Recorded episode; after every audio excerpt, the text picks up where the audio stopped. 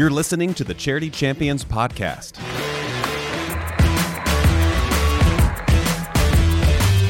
Each year, TFNB Your Bank for Life chooses six nonprofits from around Central Texas to recognize as charity champions. Tonight's charity champion is Champions enjoy live on field presentations at Baylor University home football and basketball games, online broadcast and print marketing exposure, and world class leadership development through 360 Solutions, all at no cost to the nonprofit. In this podcast, we want to get to know our charity champions a little better. We're bringing those who help and those who have been helped into the studio to hear the stories behind the champions. On this episode, Christian Women's Job Corps. What is it that they're trying to achieve? And some of those women, it is, I really want to go back to school. I really want to become a nurse. Some of it is, I want to get my driver's license. I mm-hmm. can't drive. I mean, everybody has those different goals. Executive Director Suzanne Hack tells us how her organization helps women get the education and training they need to realize their dreams. We are helping these women to rise up. It's definitely not a handout. We're giving them the tools and they're doing it all themselves.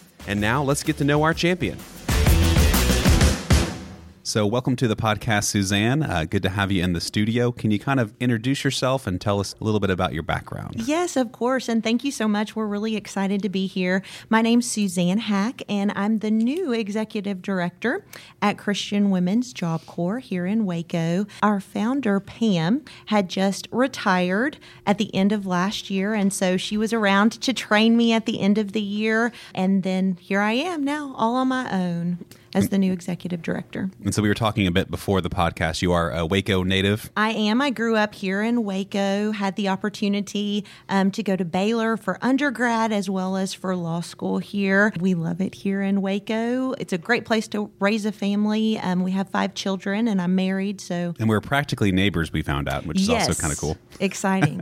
it is a small community. It is. So, for people who aren't familiar, what is the Christian Women's Job Corps? Christian Women's Job Corps is a local nonprofit. There actually are a number of sites throughout the state and throughout the nation, which is really exciting. And what we do is we work specifically with women on job training, job readiness, as well as education. And so we have a number of programs within our organization. Right now, we have a strong education track, which really consists of GED prep. And then we have a strong career track, which really focuses on the job and career training. So, how does a woman find you guys and how do they get involved? We are very connected with local churches throughout our community. The local churches really are who support and promote us. And oftentimes, our referrals come from the churches. When you're in need or an individual is in need, generally, your church is going to be the first place that you go to for mm-hmm. assistance, for guidance.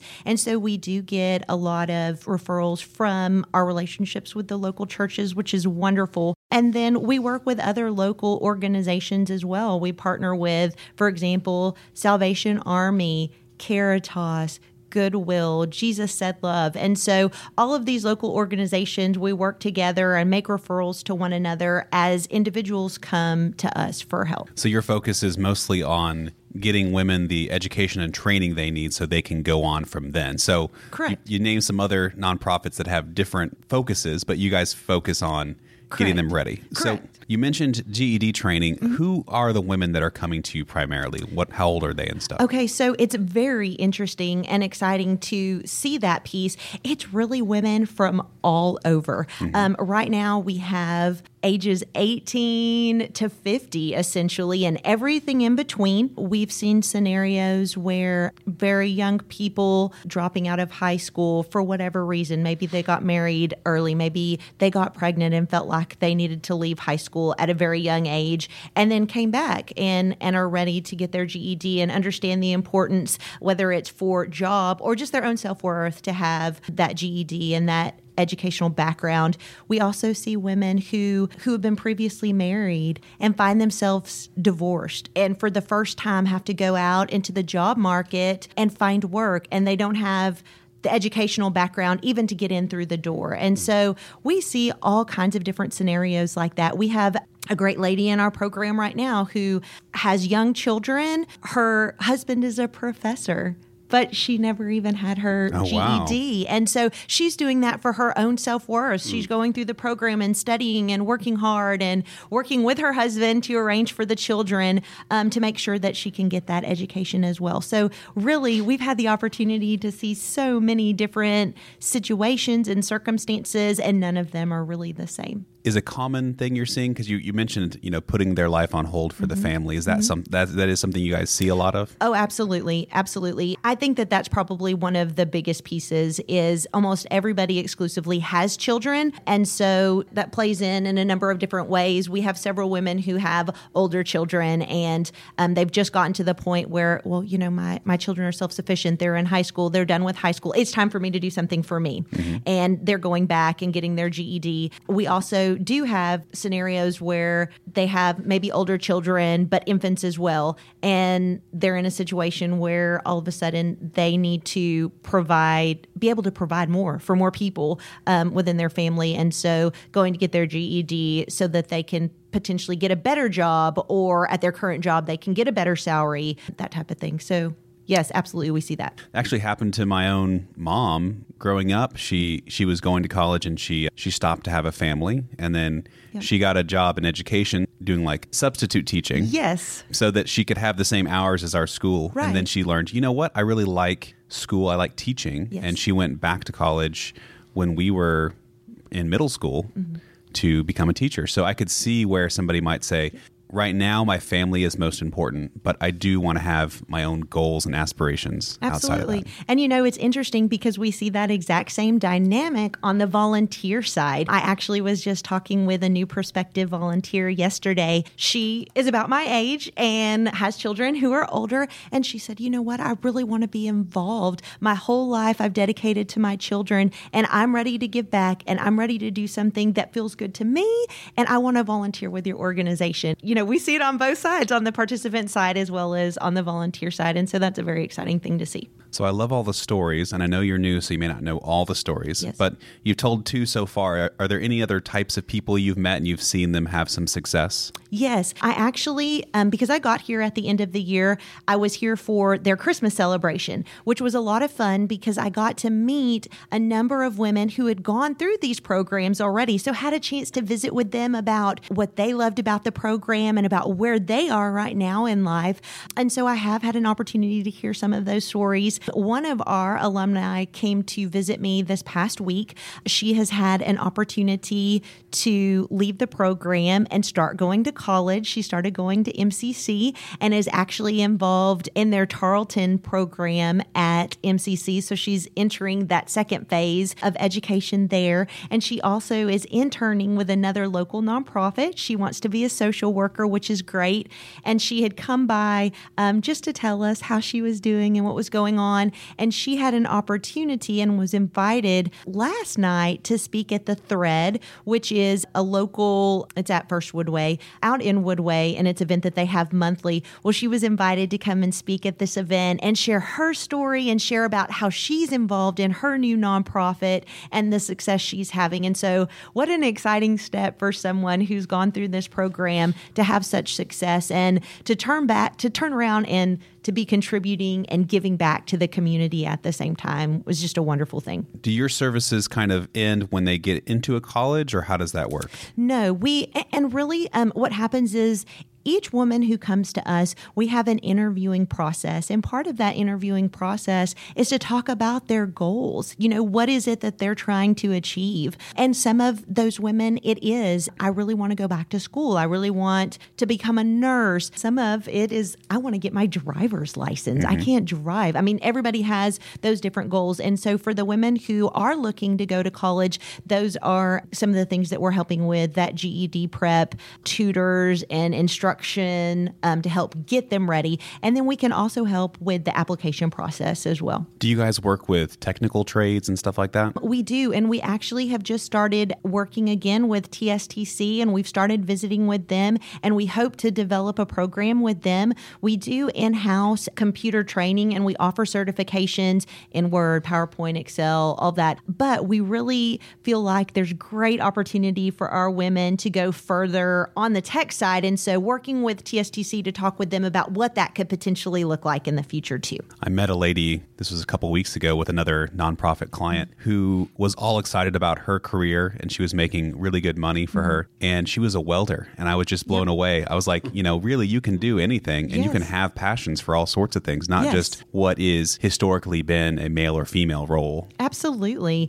And women who come in have goals like that. And one of the things that we do too is we take them through what we call my plan and they really do some self assessments to look and determine what their real strengths are and then looking at what type of careers complement those strengths. And it could be things that they've never considered or thought about before. So that's a real fun piece of that program is to watch them as they're exploring their strengths through that program to determine some careers that maybe they haven't thought of before. Has there been a really interesting career you hadn't thought about that one of your women decided to go after? You know it's been real interesting so far and again i've only been there a short amount of time. They feel like it's been pretty on target with their personalities, and I don't feel like there have been big surprises yet. Okay. What would you consider the distinctives of your program and what y'all do? Well, I think first, we are all about women helping women and helping women to transform their lives and their own communities. And the other piece that's really different about our organization is that it is faith based. Mm-hmm. I've been involved in faith based education my entire life. And so I really do believe in that. And I know that that's a big part of what makes a difference for us. Again, when I've had an opportunity to meet with alumni, what I do is I ask them, what interests them about the program, like what brought them to Christian mm-hmm. Women's Job Corps. And all of those answers are always different. But one of the things that they say that they love the most or why they stayed was really the Bible study, uh-huh. the prayer, the devotionals, the feeling loved. All of those faith based pieces was what kept people motivated and what they ended up loving the most, regardless of really why they came. If someone enrolls in your program, mm-hmm. typically how long does the program last? Well, it depends on which program they would like. For okay. example, GED, it's something that's really ongoing and rolling. So there isn't an application deadline. If someone called me this afternoon and said, I'd really like to get my GED, we would set up an interview with them immediately and we could have them within the program within that week. And then you continue studying until you've passed all four of your GED tests and you get to graduate, and that's great. The career track is a little bit different, it's a little bit more structured, and it is is a formal 12 week period. We do two semesters. We do a fall career track as well as a spring career track and each one of those last about 12 weeks. Okay. And can you break that track down, the career track, in terms of just generally what you do over the course of the 12 weeks? Yes. Again, it's very structured. There are different components throughout that 12 weeks. One, of course, is Bible study. We'll have a job readiness piece. We'll have a workshop for resume creation and building, and that lasts multiple class sections. We'll have a session where we're helping the participants create applications. For example, Jack of all trades will come in and talk with them about applying and set them up in their system. Total placement will come out and work with the ladies on applications and set them up in their system. So we'll do those types of things. We'll have a piece on how to be an employee that no employer can live without. And we'll have guest speakers come in and talk with them about how to be that employee. I do a piece on public speaking as well as writing in the workplace. Mm-hmm. We'll have the computer training, which is the Word, the PowerPoint, the Excel. We'll have different sessions on that. We'll have a session on money management. We have a session on parenting. We have a session on boundaries and what that looks like, not just in the workplace, but also in your personal relationships as well. We have um, a new pastor in the Waco community, Pastor Bryant Castile, who's going to come in and do a program specifically on relationships as well called Love Is, and talking all about how to build mm. and maintain healthy relationships, not just in the workplace, but also in your everyday personal life too. So okay. those are some of our programs. Okay, you do all that in the 12 weeks. We do. That's a lot. It's very structured. Okay. Well, it's I, very structured. I know. Well, it makes me want to ask the next question is how long is a day? I okay, mean, the day we meet twice a week from okay. 9 to noon. Okay. Yeah. Okay. I'm just imagining someone hearing this and it sounded like Monday through fi- uh, Friday, nine to five, and it's it's two days a week. It's two days a week in the mornings. And so, really giving women the opportunity to participate, even if they have children, they can come while childcare is provided, even if they're in school or have part time jobs. So, really trying to create some flexibility so that we can accommodate all different types of women. So, you have these two tracks the GED Mm-hmm. track, the career track, any other tracks? Um, right now, that those are the two programs we're, Okay. we're offering. The GED track, for example, we have three different sessions. Three different time slots throughout the week, and so um, that really takes up a bulk of what of our time throughout the Okay, week right now. let's say a person participates, passes the Mm-hmm. career track, the exit. What are the analytics on that in terms of them getting jobs? Our alumni have great success at finding jobs and they find jobs all over the place. So, again, like some of them very specifically want to go on to school and have become nurses or have some type of vocation that they were really looking to do um, and achieve that. And others just you'd be amazed we have a number of those things provided on our website about how many different places our women go after um, they've completed our program it's it's pretty amazing Okay. Do you have a big success story that you'd like to showcase and say, you know, this can happen to you? If you participate in our program, you get your GED or you do the career track and you come out on the other side. Well, we were talking about one of our participants earlier who had the opportunity to speak at the thread last night. Um, she really is a fantastic success story. She had shared with me that when she started, she didn't even have a car. And she said now she has an automobile, she mm-hmm. has transportation, she has a phone, she's self sufficient, she's in school, she's doing well at school, she has goals, and at the same time, doing all of those things, finding time to contribute back to the community, to us. That's a huge success. I've had an opportunity to meet another alumni who left our program and had a specific trade that she was interested in went is at the end of that program and is taking the test to pass to move on to the occupation that she'd like to to be involved in as well Is it important for the women going through your program that it's something that you know you're providing them a lot of help, but is it important to you guys that they really earn that job?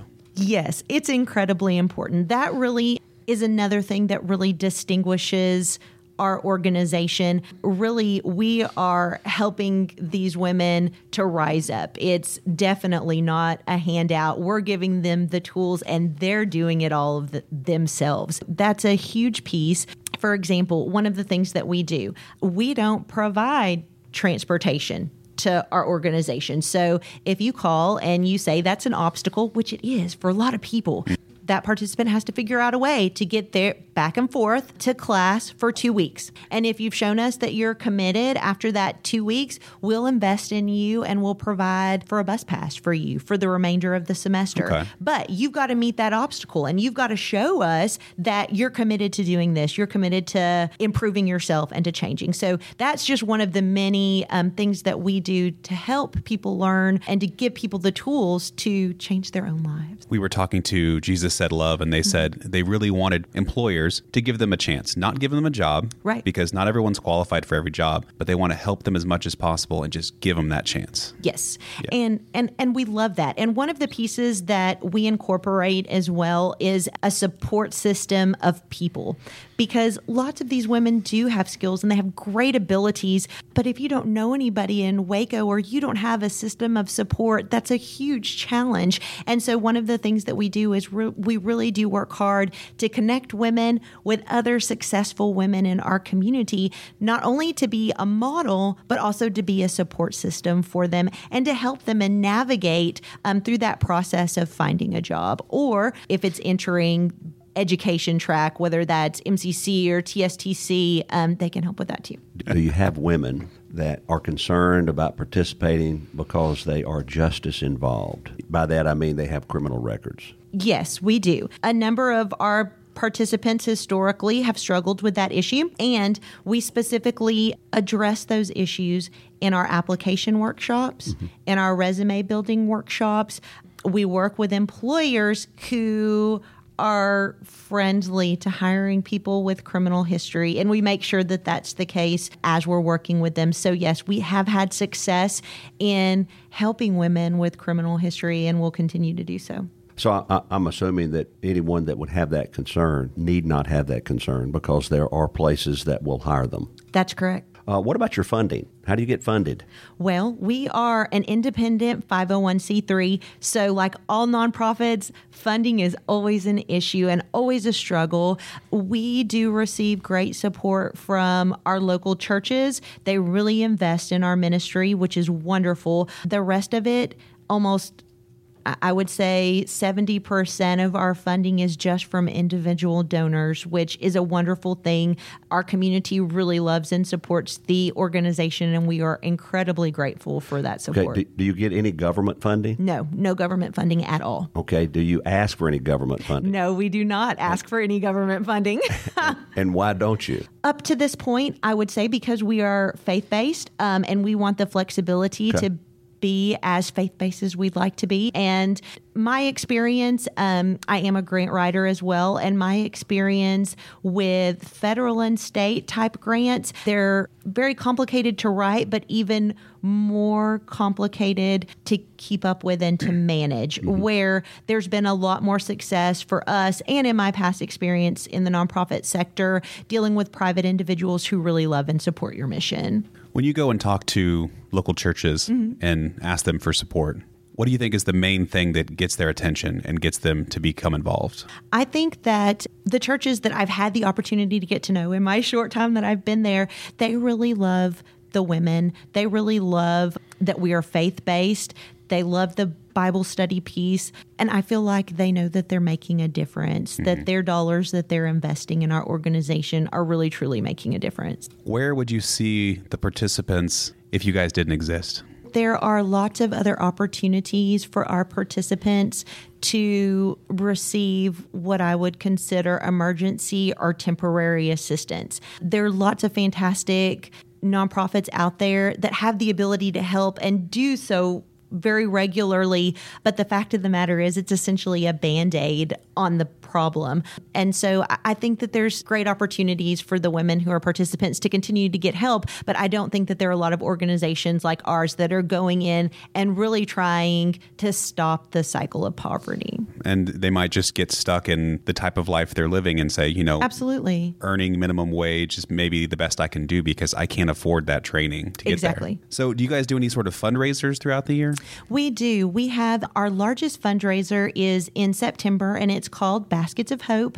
It's an annual fundraiser. It's fantastic. Um, I had the opportunity to go in September. Was my first Baskets of Hope to be at, and it really was a wonderful, inspiring event. We had alumni there who came up and told their story to about I would say 500 people who were in the room. So it, it really was. There's an auction piece, um, there's a dinner piece, and then there's a speaker piece. And um, that comes up at the end of every September. If people wanted to attend, how would they do that? Um, we sell tickets and tables and sponsorships all through our website. Um, and we would love for people to visit us at cwjcwaco.org to learn more about Baskets of Hope. How do you need volunteers? What do you need for them to do? Well, our organization, we only have three staff people. And so we are almost entirely volunteer run. We use volunteers for tutors for the GED track, and that's a huge piece to provide instruction like that. We also use teachers for the GED piece, and then we use instructors for each one of the different sessions for the career track. We also need volunteers for things like providing mock interviews. And so, you know, different business people in the community can come and volunteer for that piece. We need volunteers for things like being on the snack team, helping to provide snacks and food, meals for our GED program as well as the career track. We have a great prayer team. And so we're always looking for individuals to come and join that prayer team and just pray for us, pray for our organization, pray for our participants and their families. We have a great group of ladies who are called encouragers, and they come and they just write special notes to our ladies to keep them motivated and to continue to encourage them. A big piece is is to be a mentor. We call them journey partners, and that's part of our support system that we set up for our participants. And so we're always looking for great ladies to come in and essentially be a friend to our participants and to help be a support system for them. Okay, I find that interesting always about the mentoring mm-hmm. opportunities. Yes. Uh, could you tell us uh, maybe about a relationship uh, that has developed because of that? So, we have been very blessed to have terrific mentors, and we do have a lady who has just started to serve in a new capacity as a new board member, and she has served um, very successfully as a mentor as well, and has developed and continued her relationship with the lady that she was mentoring and her participant who she'd mentored is now um, has gone to school is very self-sufficient is providing well for her children but she continues also to serve as that model and support system for her over several years now. Mm-hmm. and so for us that's a very successful story. Right. I think volunteers a lot of time think oh well if i if i volunteer they're, they're going to need me for so many hours that I just don't have time. What kind of time commitment is required? I think that that's especially so when you ask someone to mentor. Would you please be a mentor? I think that that's maybe kind of a frightening thing, uh-huh. but really the time commitment isn't very big. What we ask of our mentors is to intentionally and specifically meet with the person they're mentoring at least once a week. And so that can be for a cup of coffee, that can be a telephone call, that can be an email to someone, but communicating with them at least once a week throughout the 12 week program. And that's really what the time commitment is. Now, we love these stories, like I just mentioned, where these relationships continue for a significant amount of time thereafter, but really that time commitment is a 12 week time commitment for essentially once a week. For our tutors, for example, I think that could maybe be a, a scary thing to sign up for or sound intimidating, but really it's entirely on that volunteer schedule. What we'll do is we'll ask our participants once a week, we'll ask them to sign up for different times if they feel like they need a tutor in a particular area, and then we'll call a tutor who's willing to teach math and she'll come on that day. And so it's not necessarily every session of GED or every Tuesday or even once a month. It's really flexible and really based upon